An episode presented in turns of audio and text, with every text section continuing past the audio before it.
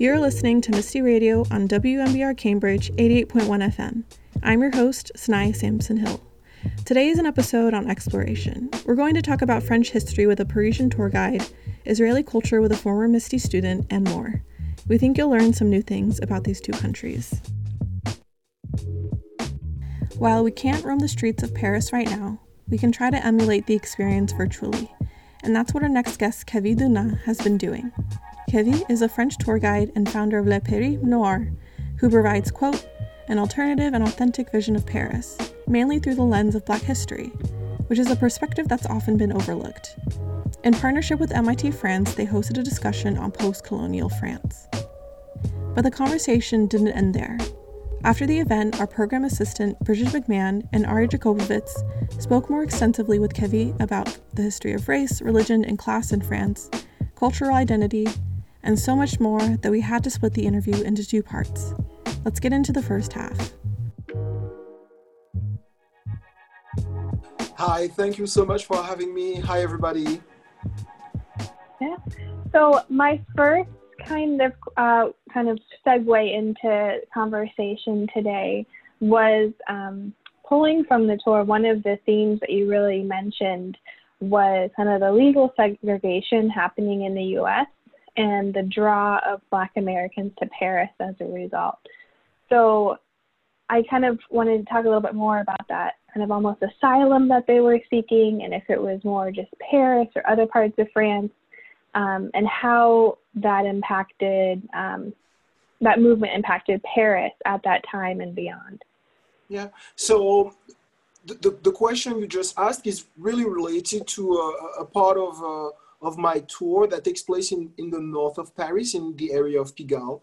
And the first part of the tour is all about the 1920s and what people used to call Harlem sur Seine, Harlem like the neighborhood in, in New York and Seine like the river in Paris, because there was a community of African American uh, artists uh, living in Paris. And one of the, the main assets, the, the, the, the good side for them of, of Paris was the lack of legal segregation, which means no one was allowed to tell you you cannot stay here because of your race. You you cannot study here or marry that person because of your race. So for some people like langston hughes or josephine baker paris has always been a, a, an exciting place. Uh, but at the same time uh, as a tour guide and someone who's really into history uh, I, I feel like i also have to mention that it's not because there's no legal segregation at the time in, in Paris in the 20s or in the 30s that there's no uh, racism or anti-Semitism or any other kind of, of, discrimination because because there is. It's just another type of dynamics, and that's also something I, I try to talk about uh, in the tour. Uh, someone who's really uh, dear uh, uh, to to me is of course James Baldwin, who who is in Paris between the 1940s and the 1950s, and is is is totally aware of, of the fact that uh, for him being an American in Paris is a form of privilege, or at least something that is going to to grant him some sort of status or position than that other uh, people of color are not going to, to enjoy in Paris. He's always uh, talking about Algerians, uh, uh, for instance, and relating with the, the African American condition in America. So, so yeah, so these, these type of dynamics are really uh, something I really delve into on the tour. Uh, so it's it's a, like a sort of decentralized uh, vision of Paris, and there's always the the question of French assimilation. Um, in a way, if you are being colon being colonized by the French, they would tell you it's it's an opportunity, it's a luck, it's a, it's a privilege because the other colonizers they were not really considering you like British or Portuguese. Where with with the French, you're really part of this a great project that is the French Republic, and you have to be uh, um, thankful and uh, thankful about it. And, and criticism are not really welcome uh, when, when it comes to, to that history. And I also think uh, that's the reason why there's uh, so much uh, taboo around race in France. It's because all these questions are, for a lot of French people, it's some sort of distractions that, that we should not mention too much. Right. So there. So on on the books, so to speak, there is no racial component of French no. culture. In practice, however, it is felt. Well, this is one of the first points uh, of, of the tour, especially when I do it with, with Americans. I, I explain people that uh, France is probably uh, the most diverse uh, diverse country in Europe, but I say probably because we don't have official numbers about it, and there's no ethnic statistics in France. That's like a, a big no-no.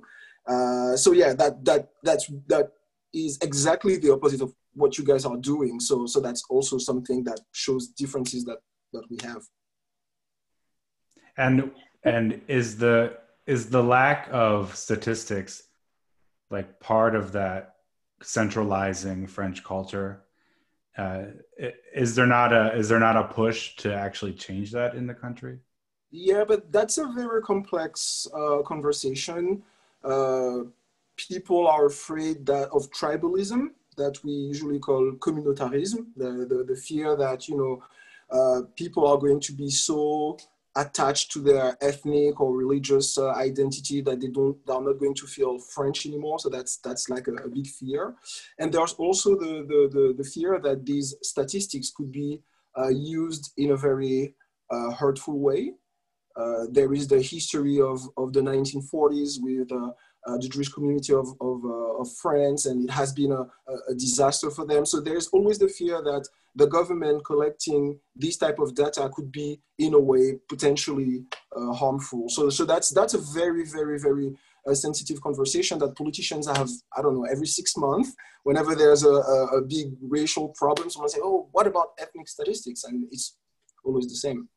Wow. So kind of connected to that, um, on one of your um, stops, you stop in the Luxembourg Gardens, and I know there's different elements of the the Senate and statues and different things involved. But one thing that really stuck out to me um, that you talk about is the sculpture there with the broken chains yep. and kind of how that was came about and um, kind of the impact I guess what that what that means with regards to racism and talking about this in France.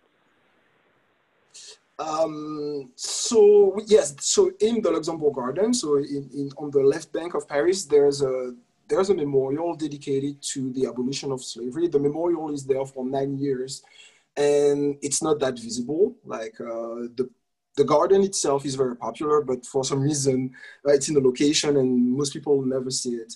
And so every year on May the 10th, there, May the 10th is the national day for the commemoration of, of the abolition of slavery. So the president of France uh, gives a speech there. Uh, but um, there are also conversations about uh, statues of French uh, politicians from the 16 or 1700s uh, that were somehow involved in slavery, slave trade, and so on. And recently, like one month ago or two months ago, our president said that uh, there's not going to, to be any conversation uh, about removing statues, that uh, we are not going to erase anything uh, of our history and um, and that's it. So so you you have uh, tensions between uh, younger activists who, who are part of a more like global movement of uh, questioning these men that we choose to honor and uh, and uh, and the government who, who doesn't want to to to hear about it. So so it's it's it's interesting also to see who is on what side, even though even though it's a very complex uh, question. Uh, as, as, as a tour guide, uh, sometimes problematic statues are helping me because I'm like, yeah, this is exactly what I'm talking about. But but but I, right. I it's it's really really uh, uh, more complex than that. Yeah. Do you see uh, yeah. like Black Lives Matter oriented or connected movements happening in France right now, and sort of how does that take shape? Yes. So so for for, for four years now, there is a, a movement uh, led by a woman named Assa Traoré. She's the, the sister of a man, a black man named Adama Traoré, who was uh, killed by the police in 2016. And there's been uh, a case that has, like, basically no one is really prosecuted. Prosecuted.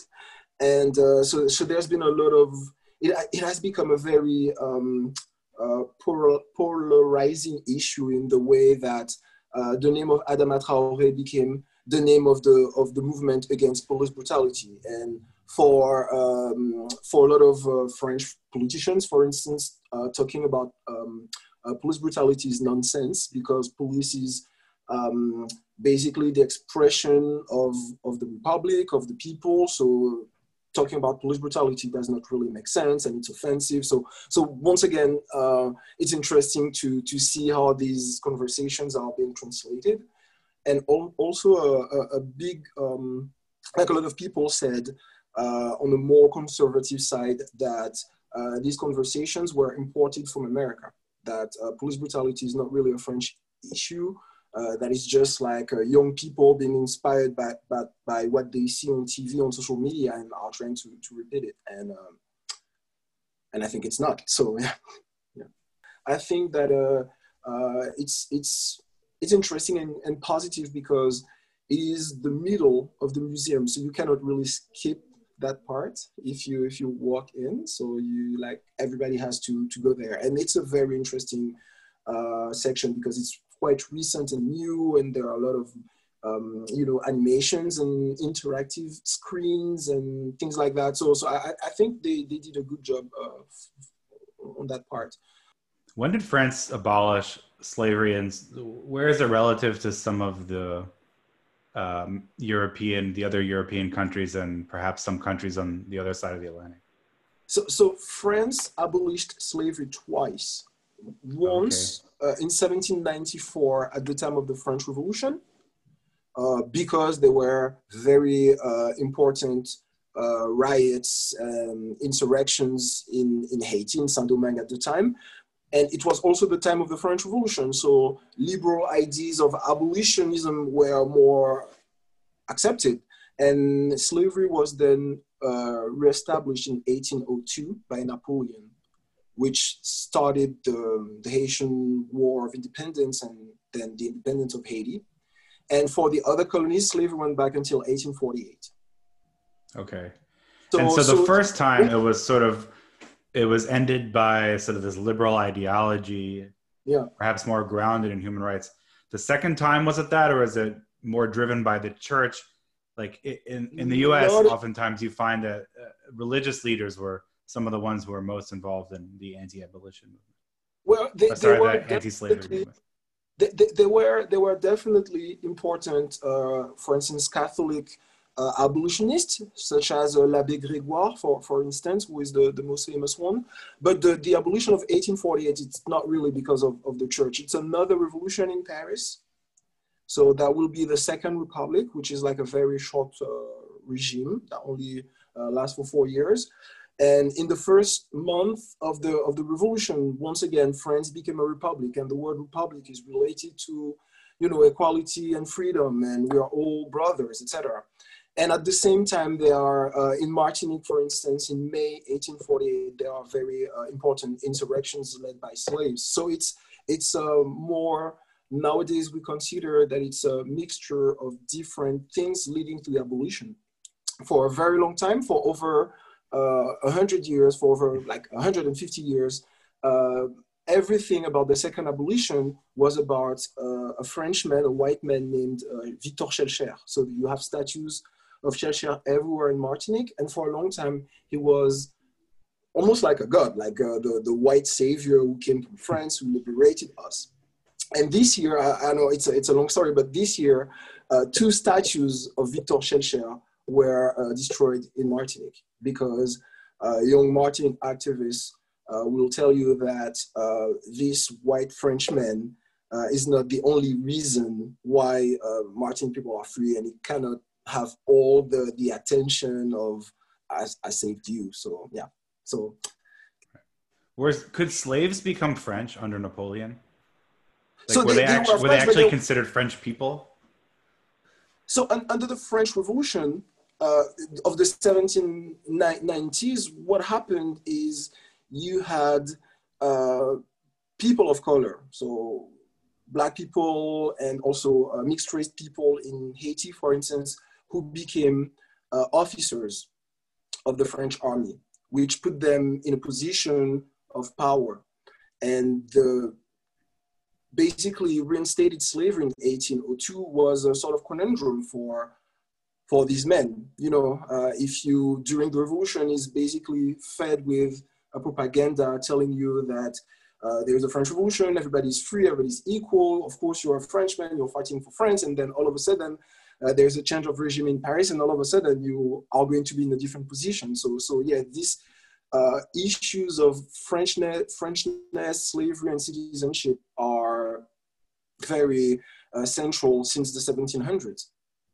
And for instance, in the 1790s, at the time of the French Revolution, they were the first uh, black congressmen in Paris representing uh, the colony of Saint-Domingue.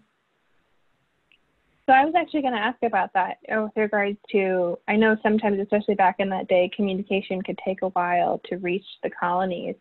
So during the French Revolution, when slavery was abolished, kind of what was the process of actually taking steps back and like getting out of the slavery system and like you know having leaders of color and different things. Like what did that kind of transition look like? Uh, i don't know it's a tough one. Um, i'm i'm i'm not sure i guess like what, was it was it purely like a name or were there actual like concrete efforts being taken um, you mean in, in I don't the, know. in the condition of the uh, of the people who are set free right like you know within outside no, of France, it's, like it, it's not it's not total uh, freedom. The first abolition should not be uh, romanticized uh, too much uh, either. There were still, uh, for instance, forced labor and uh, issues like that. It's ju- it's just that the system was different and changed, and you are not going to be a slave forever. But we cannot tell that it was immediately a perfect utopia or something like that. Absolutely not. Right. Yeah. Was there was there a wave of people leaving the colonies and moving to France during that time? Yes, so, so that's an issue that, that became big in the 1700s and even bigger in the 1800s.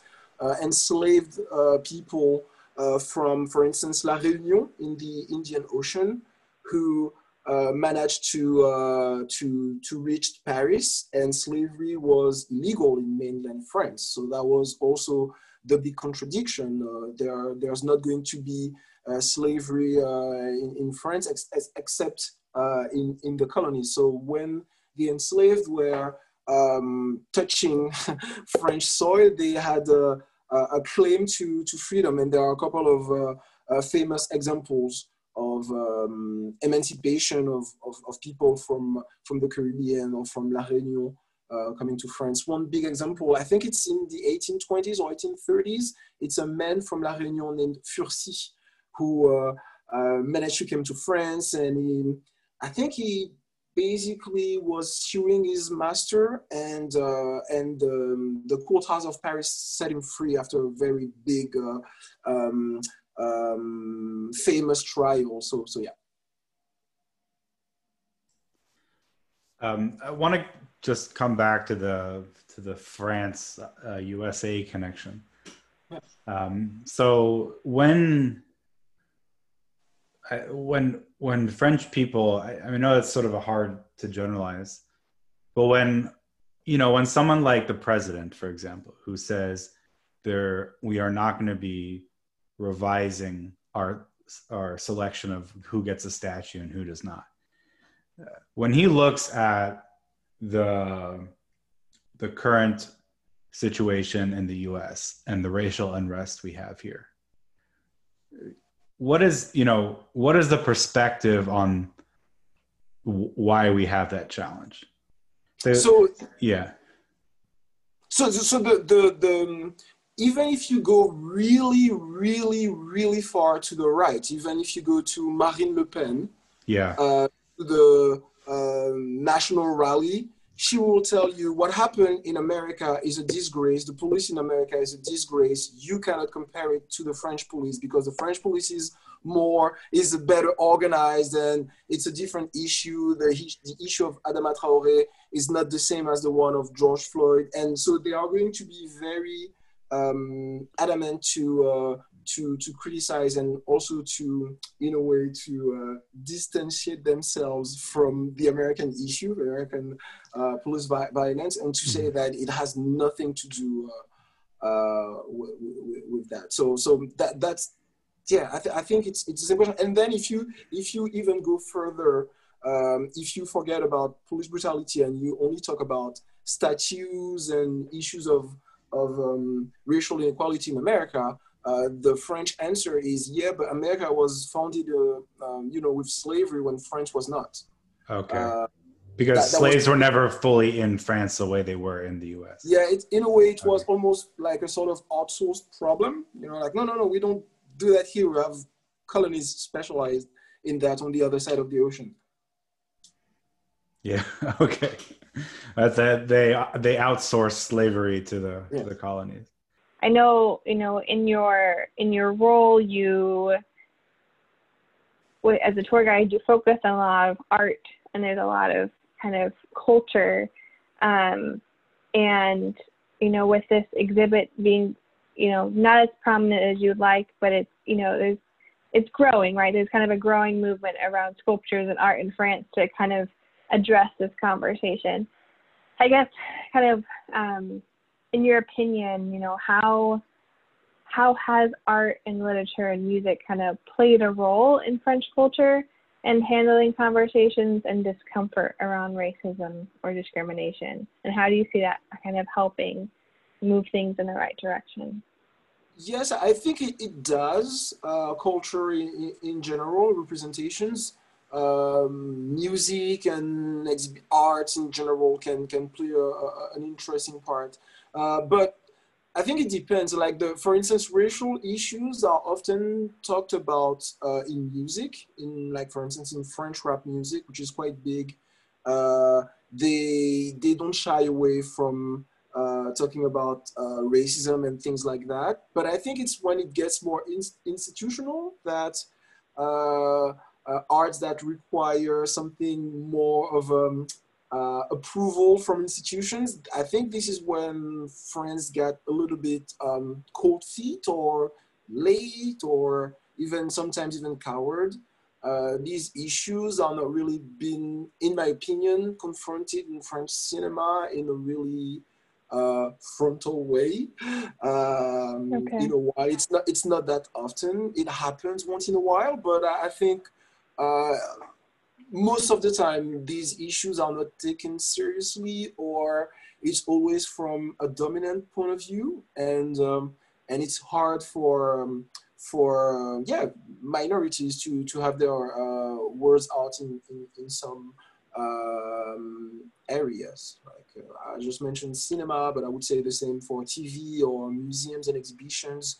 You can tell that uh, we're not there yet. We're not that uh, visible, especially because, and I think it's also because of, of the internet. That, that might be right. That we right. we have the internet and we can see uh, sometimes African Americans or Black British people in positions that we're not about to to have yet. So so yeah, that's um, like uh, it's it's an example I always talk about, but. Um, um, I always talk about, um, you know, racism in France, racism in America, and Americans telling me about racism in America. And once I explained that the first time a black man uh, was the anchorman on, uh, on, on the news, you know, at night for, for the big uh, uh newscast, yeah. it was in 2005. Yeah. It was only in 2005. So, so it's mm. super late. It's, it's, it's not just late, it's like hard to explain late. So yeah, that's, that's one I'm just talking about representations. Um, um, earlier, we were talking about um, uh, uh, wealth gap with uh, with Ari. Right. And, um, right. In France, I think we also tend to measure um, public policies with more like um, social class than race. So I was reading an article okay. that was maybe five year old about a very um, uh, elite high school, public high school in Paris. And they were talking about the way this high school is recru recruiting children. And they said, we are not a bourgeois uh, high school because 18% of our uh, students are um, uh, working class, come from working class families. And at no point in the article they mentioned anything about race or nationality, national identity, or anything like that. That's not something they really think about. And I, I, was I was not necessarily blaming them. I was just wondering if it was an American article, they would probably talk about uh, ethnic groups, but they would not say, okay, 20% of the kids are from the working class. I, I don't know. I might be wrong. I was just, it's just a, yeah. No, it's true. I, I mean, in my limited experience, I definitely feel like that's not, yeah, we have a different way of breaking down statistics. And I think there may be, I think, yeah, definitely like where the, um, like a blue collar, white collar, working class situation, I think that's definitely further at the bottom, and it's more focused on ethnicity and diversity, and those are more of like the target groups that we're aiming for. Yeah, no, that's that's true. It would it would be I think written and organized differently for sure. Absolutely. And so, so if you talk about uh, the equivalent of what you would consider as a sort of French Ivy Leagues, uh, you don't really have uh, affirmative action uh, based on on ethnic group. You have some things uh, related to um, social class, like for instance, uh, if your parents have lower incomes, you're not going to have the same tuition fees, or they are going to to help you in some different ways. And um, and about 15 years ago, there is a one school uh, in Paris named Sciences Po Paris, political school of uh, school of political science they decided to have a, a program uh, for uh, students coming from, uh, I don't know what it would be the word, disenfranchised areas. And that's the closest they, they, they, they get to uh, uh, an affirmative action based on ethnic, ethnicity or race. If you are interested in viewing the recorded event discussion, visit mitfrance.com. Catch the second part of the interview in an upcoming episode.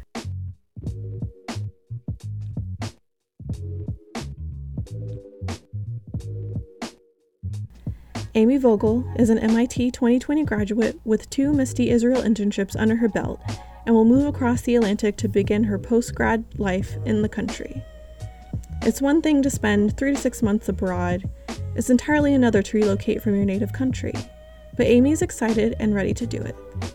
I got to interview her about how her extensive experience interning in Israel and her acclimation to the culture prepared her to make the big move. I studied, I was in course one, which is civil and environmental engineering, um, class of 2020. So I just graduated. And um, I was also minoring in urban planning. Um, I'm really interested in public transportation. So I kind of wanted to be right in between the like civil engineering and the urban planning kind of um, sectors. So, what did you end up doing in Israel? You said you did two internships. Yeah. So, um, the first one was in the spring of 2018, which was after my sophomore fall. Um, and that one was at the Technion, which is a university in um, Haifa. Uh, sometimes they call it like the MIT of Israel. Um, so that's kind of the vibe there. And um, that one was in the transportation research department um, of the Technion. And I was working alongside a PhD student there who was researching dynamic toll lanes.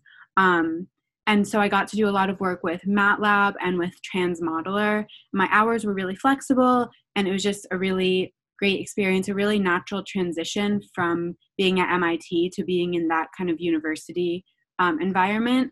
And um, it was kind of like just doing a Europe, but in Israel. So that was pretty cool. Um, and then after that, I, so I kind of knew already that after I graduated, I really wanted to work in the industry rather than in academia. So I wanted to try um, doing an internship that was more like in the industry. Um, so I loved being in Israel and I wanted to stay. So I decided that like for the summer, I would do um, an internship uh, and try and get one in Tel Aviv. And I wound up getting an internship at Optibus, which at the time was like a medium sized startup in Tel Aviv um, that does that has a bus scheduling platform.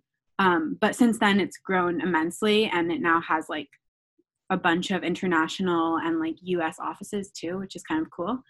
Um, so, first, when I was there, I wrote a market research report on school buses.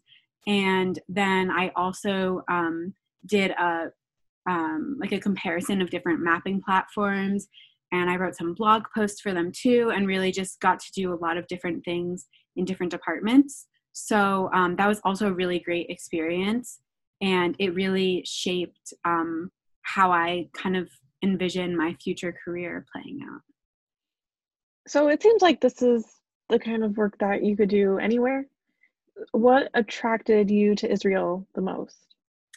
Yeah. So um, I have a lot of family in Israel, and I had visited Israel um, a lot of times with my parents. Um, and I also went on MIT's Birthright trip through MIT Hillel, which is like a free trip to Israel for Jewish young adults. Um, so I knew that I loved being in Israel. Um, so it, it kind of naturally made sense for me to go there. I also know that they have a really lively startup scene, so I thought that would be fun. You did the birthright before. Um, did you, you know, have any expectations doing more of a long-term uh, trip to Israel? Um, any assumptions? Um, so I was kind of familiar with Israeli culture, but I really hadn't stayed in Israel for longer than like a few weeks before. Um, I also hadn't really been in like a university setting or a professional setting before, so I didn't exactly know what to expect. Um, although I felt like I had a basic understanding of the culture, but to be honest, like I still learned so much because Israeli society is just like this incredibly diverse um, society in terms of like religion, culture, beliefs. So even though like I was familiar with kind of the the culture of like my family and like people that I had already met, I still found like so much to learn. Like for example, uh, the people that I worked closely with at the Technion, many of them were Israeli Arabs, and that was like a whole facet of Israeli culture that I really hadn't been exposed to before. Um, and so even though I did kind of have this basic uh, familiarity with Israeli culture, I, there was just like still so much for me to learn. Were there moments of culture shock for you that so like deeply divergent from maybe like American culture that you were used to? Yeah, definitely. Um, so I feel like especially recently, um, the political environment in the US is such that like it's very, very polarized. Like I think everyone kind of knows this at this point and like really like politics can like make or break friendships.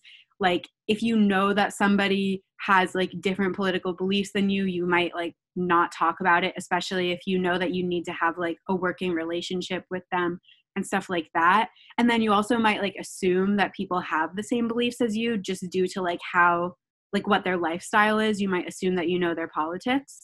But what I found in Israel was that this is not the case at all. Um, like people actually talk about these issues sometimes and there are like really intense conversations.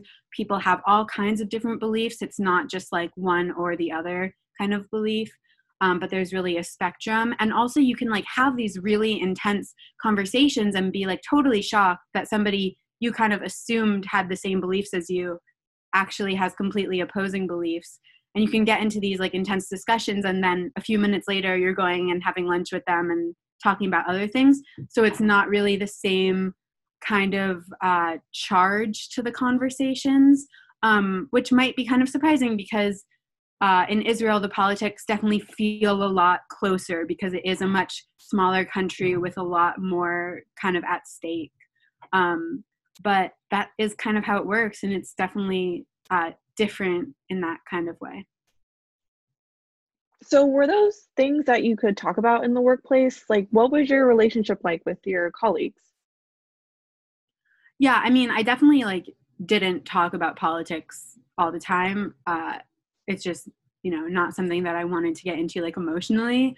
Um, but I talked uh, with my colleagues about like all kinds of things. We talked about work a lot, um, but also just like you know what they're doing with their friends or like different neighborhoods that they live in. I was always kind of thinking about maybe moving to Israel. So I was wanting to learn more about like what life is like in different areas, like where I might want to move to, um, where they went to university. It was really interesting to hear about that and like their experience in the army, which um, Israel has mandatory conscription. So um, basically, everybody went into the army.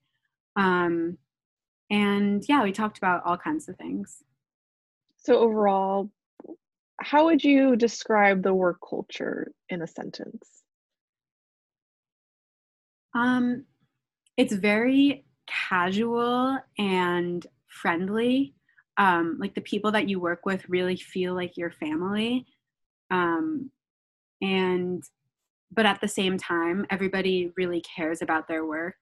And so just because like people dress more casually or like address you more casually and you can talk about all these kinds of personal things with people, it doesn't mean that like they're not taking their work seriously because it definitely um, people are very passionate about what they do and really want to do a good job. Interesting. So, after your first internship, you know, how did that go? And did that motivate you to go for a second one? Yeah. Um, the first internship was like it was a really great transition into living in Israel. Um, and I kind of could like dip my toes in the water a little bit because I was living like at a university campus and I really had like everything taken care of and a lot of people spoke English. There was like an international school community there with lots of like students from the US who were studying abroad and so in that way it felt very familiar but at the same time like I could go out into like the uh, areas nearby and um, go to different cities like on the weekends and explore. So kind of uh, see different areas of Israel that way. And um, through like while I was doing the internship at the Technion, they also had like a transportation career fair for the students. So I could talk to like all these different companies at the career fair and kind of learn more about what's out there and do some networking. So I think that like while I was interning at the Technion, it kind of gave me the space to think about like maybe what's next for me because I was starting to feel like I really did feel comfortable in Israel and I liked being there. And I kind of wanted before I went back to MIT to like try a different aspect of being there. Um, and so through those connections I sort of zigzagged a little and wound up at Optibus. So it all worked out. Nice. I want to go back to the beginning when you were applying for the MIT Israel program. Um, mm-hmm. what was that process like, and what did you have to do to prepare for three months in Israel working? Yeah, that's a really good question. Um, so, first of all, I'll say that like I think the process for me was a little bit different than it was for most people, just because um, most people would go like over IAP or during the summer, but I actually went like during the spring semester and like took that time off of MIT technically. Um, so I kind of like approached David and Samantha um, about my interest in doing MISTI Israel um, maybe around like October or November of that year. And um, and there had been people in the past that had done it in the semester. It just wasn't as common. Um, and so they kind of like walked me through the application process. And um, i did a course on coursera about israel because that's part of the requirement for doing MISTI israel. Uh, well normally you would take a class at mit but because of like the timeline of my application um, i wasn't able to. So i wound up doing it on coursera. And other than that um, I think I wrote like a personal statement and I had to send them my resume. Um, and like, of course, I, I think I had to renew my passport because it was like going to expire within like the next six months or something. Um, so, kind of some logistical things like that um, as far as the application. And then, as far as preparing um, for going to Israel, so I actually didn't start my internship until March. Um, and that was intentional because I wanted, I actually had an externship set up in New York for um, IAP.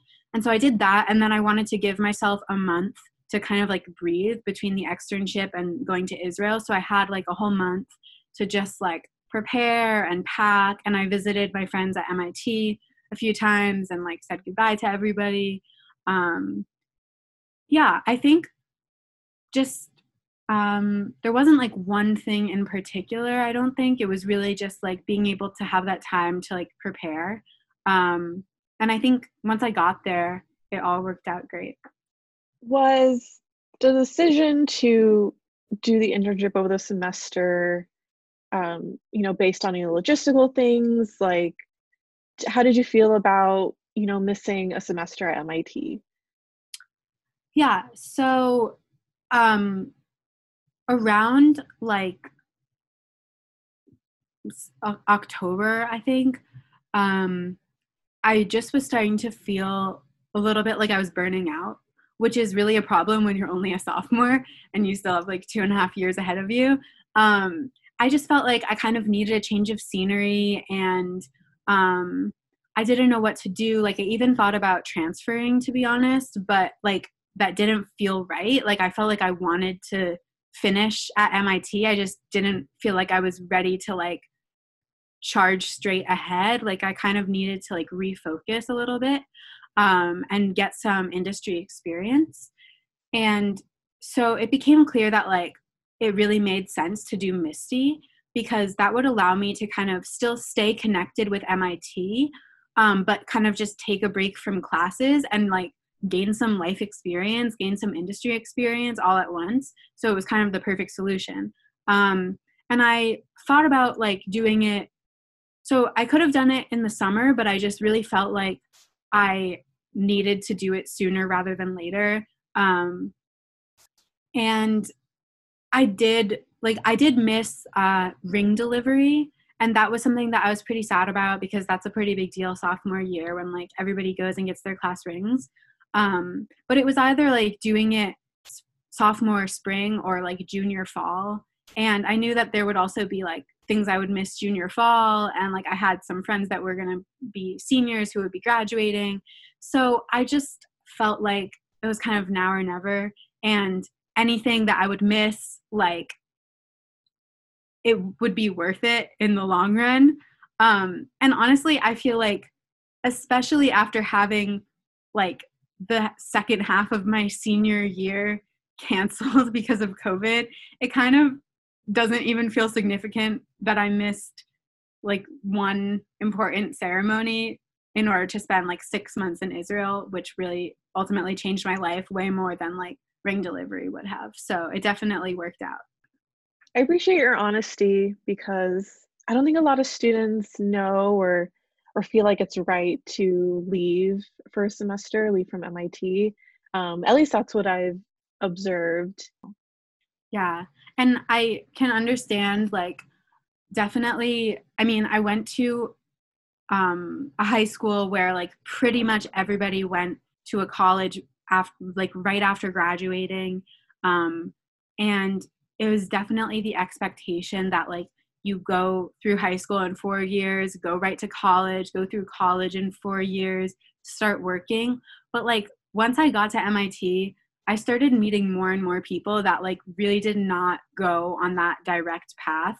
I met a lot of people that took time off between high school and college or who took time off in the middle of college. Like honestly, a huge chunk of my friends at MIT probably did not just like graduate straight through in four years. So I think that like it can definitely feel intimidating, but when you actually look at the whole picture, many people do not take that direct path. And I think that there's a reason for that. Mm-hmm. Yeah, that's a good way to look at it. Was there any moment in particular that made you realize, you know, I actually want to stay here permanently and I can see myself living here? Yeah, that's a good question. I I don't think there was any one moment. Um I think like there were several big factors. Um one factor is that is my boyfriend who I met when I was at the Technion. And so we're like, it's been hard to be long distance and it didn't really make sense to be long distance forever. So it kind of made sense that like if we wanted to stay together that I would move to Israel. Um, and another factor is just like having that experience um, working at Optibus. It's like that was really the kind of job that like I could see myself having after graduation, whether it's at Optibus or at a different company that's like a similar environment. Um, so kind of having that experience to show me that like I can have my dream career in Israel. Um, and then I think also there were definitely little moments along the way, like when tourists would actually stop me and like ask me for directions like it's kind of little things like that where you start to be able to like see yourself actually living there and like being a local um i started like really taking studying hebrew seriously and my hebrew has like really improved which i think even though you don't need hebrew in order to get around in israel because so many people speak english it like really makes a big difference to be able to like understand the local language and speak to people in their native language. So it's kind of all these little things and a few big things added together. Yeah, I was actually just going to ask you about your uh, proficiency in Hebrew. Um, it seems like, you know, it's not fully required to be fluent. Um, but, you know, how much experience had you had with the language beforehand? Um, I knew how to read and write um, from like going to like Hebrew school at my synagogue when I was a kid. Um, and then I knew I had done like some Hebrew lessons, like spoken Hebrew lessons, um, in the years leading up to me going on MISTI, but I was by no means fluent. Like I could kind of get around like at the grocery store if I needed something, stuff like that, but like definitely couldn't have actual conversations about like meaningful things. Um, and I mean, like everybody that I worked with spoke excellent English, so it really wasn't a problem in the workplace. But I did feel like I wanted to be able to actually like understand the conversations people were having around me in Hebrew. Like when they would speak to me, it was in English, but I wanted to like understand my environment and like understand people better. Um, and so I like continued studying Hebrew, and recently I did a course um, through Middlebury Language Schools, which was like all in Hebrew. Their whole thing is like you're not allowed to speak English for the duration of the course. Um, and so now, like, I'm still not fluent, but I'm at like a pretty advanced level. And so I definitely feel pretty confident, even though I have a lot more to learn. But I'm excited to like still continue building up Hebrew until I can like get a get around comfortably. So when you were like moving around the country, maybe like going about, uh, were were like native Israelis like okay with you not speaking fluently in Hebrew? Like, I want to know like in general like how welcoming the people were, you know, as someone not from the country. Yeah, um, people are super welcoming to tourists in Israel. Um, sometimes they can be a little bit impatient, but like they're definitely willing to help you. Um, you just have to like stop them and ask them for help, ask them for directions, and they'll always help you as long like some people don't speak English so well, but like they'll still try and help you as best as they can. Um, it was sometimes it was a little bit nerve wracking to like ride public transportation or something like without really understanding what's going on, but you kind of get used to it and you get through it and you just kind of have to get over that hump of like not being afraid to ask for help when you need it and not being afraid to like take your time and make sure like the bus driver understands you or something like that um, and i think it's definitely a skill especially like coming from the us where people are like really want to be like polite and all of this but in israel you really just have to be assertive and um, like stand up for yourself and make sure that your needs are met. How did your family and friends feel when you made the decision to move to Israel permanently? Um, my family was really supportive. I think that they understood why I wanted to go. And um, like I said, we have a lot of family there. So my parents know that like I'll still be close to family, even if it's not them.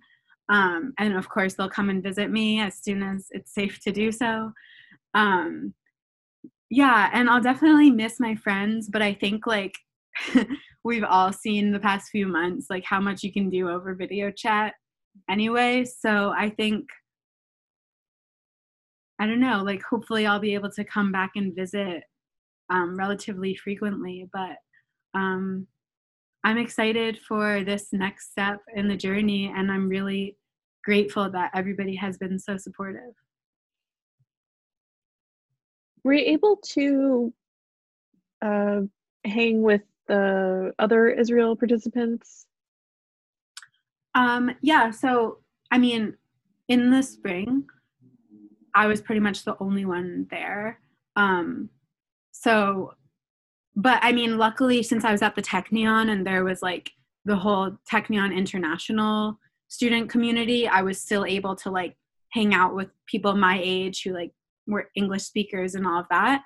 Um, and then in the summer, um, there were a bunch of MISTI Israel students who showed up, and I did get to like do some things with them. Like we did a Shabbat dinner that somebody hosted at their apartment, and I think there were like a few other social things so yeah, it was really nice to kind of have everyone um, nearby.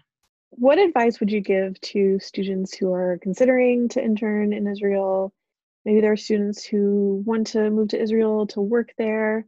Um, you know, I want to know what they can do to help themselves and make the most of their experience.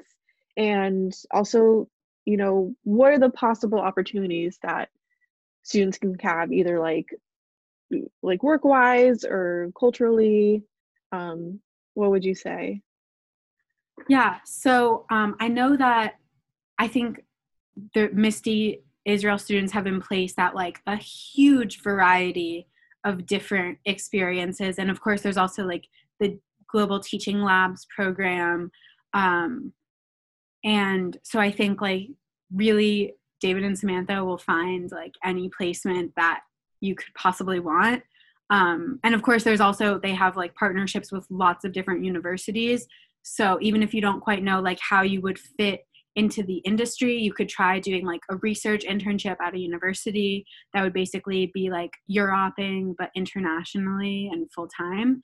Um, and I think that as far as like general advice on just whether or not to take the leap of course i'm going to say do it um but really like there's no reason not to as far as i'm concerned like i think doing MISTI is one of those things that like you won't regret doing it. You will only regret not doing it.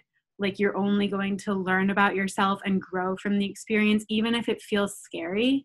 Like it's really one of those things that will give you so much life experience and like so much more confidence in yourself. Um and as far as preparing i think that like just one kind of logistical piece of advice is like the most important thing I think you could do to prepare in advance is to learn how to read Hebrew um, because it does have a different alphabet. And I think even if you just know how to read Hebrew letters and you don't know how to like speak or understand, I think it will still help you because you'll be able to like read like signs better. And a lot of times it's a word that's like written in Hebrew, but it's like actually English or it's like a name of a city or something. So just like having that skill will help you kind of get around better. So I want to close out um, probably the biggest thing that people want to know. Uh, what is your favorite Israeli dish? yeah. Okay. So, um, first of all, I love like most Israeli food. I just love like how they incorporate so many like vegetables and just like fresh food um, into the dishes. Um, it's probably tied between shakshuka and sabich. So shakshuka is a dish that is usually like for breakfast, and it's basically like eggs poached in this like tomato sauce. So I really, really like that. And then sabich is kind of like the cousin of falafel. So instead of falafel balls, you have like eggplant and egg, which sounds like a weird combination, but it's delicious. And you can actually get it at Clover. Oh, nice. Yeah, that's really that's really cool. Um, so you're moving tomorrow. Thank you. I really appreciate you taking the time to do this. Um, good luck with the move. Um, I hope it goes smoothly, you know, given everything. So, Yeah. thank you thank so much. you. Thank you so much to Amy Vogel and Kevi Donat for speaking with us. MISTI Radio is a project from MIT International Science and Technology Initiatives. It is produced in collaboration with me, Sanaya Sampson Hill, Ari Jacobowitz, Eduardo Rivera, Justin Leahy, Marco De Paula, Noreen Das, and Rosabelle Coelho Quesar. Special thanks to Bridget McMahon for assistance. You can listen to us on WMBR Cambridge 88.1 FM or wherever you get your podcasts.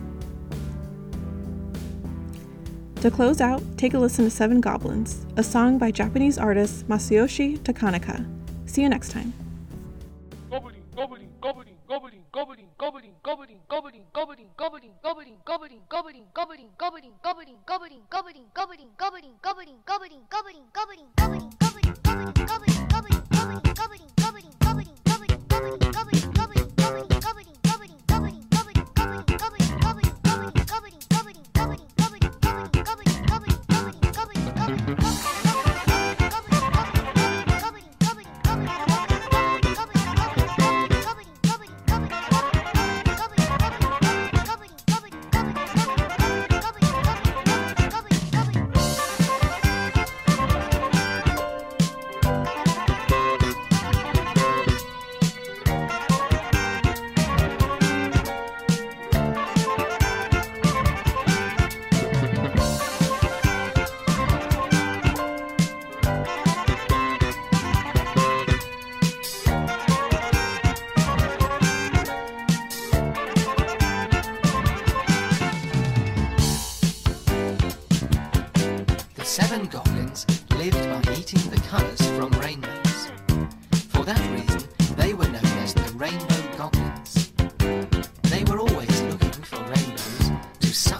From them, and so to fill their bellies. One day,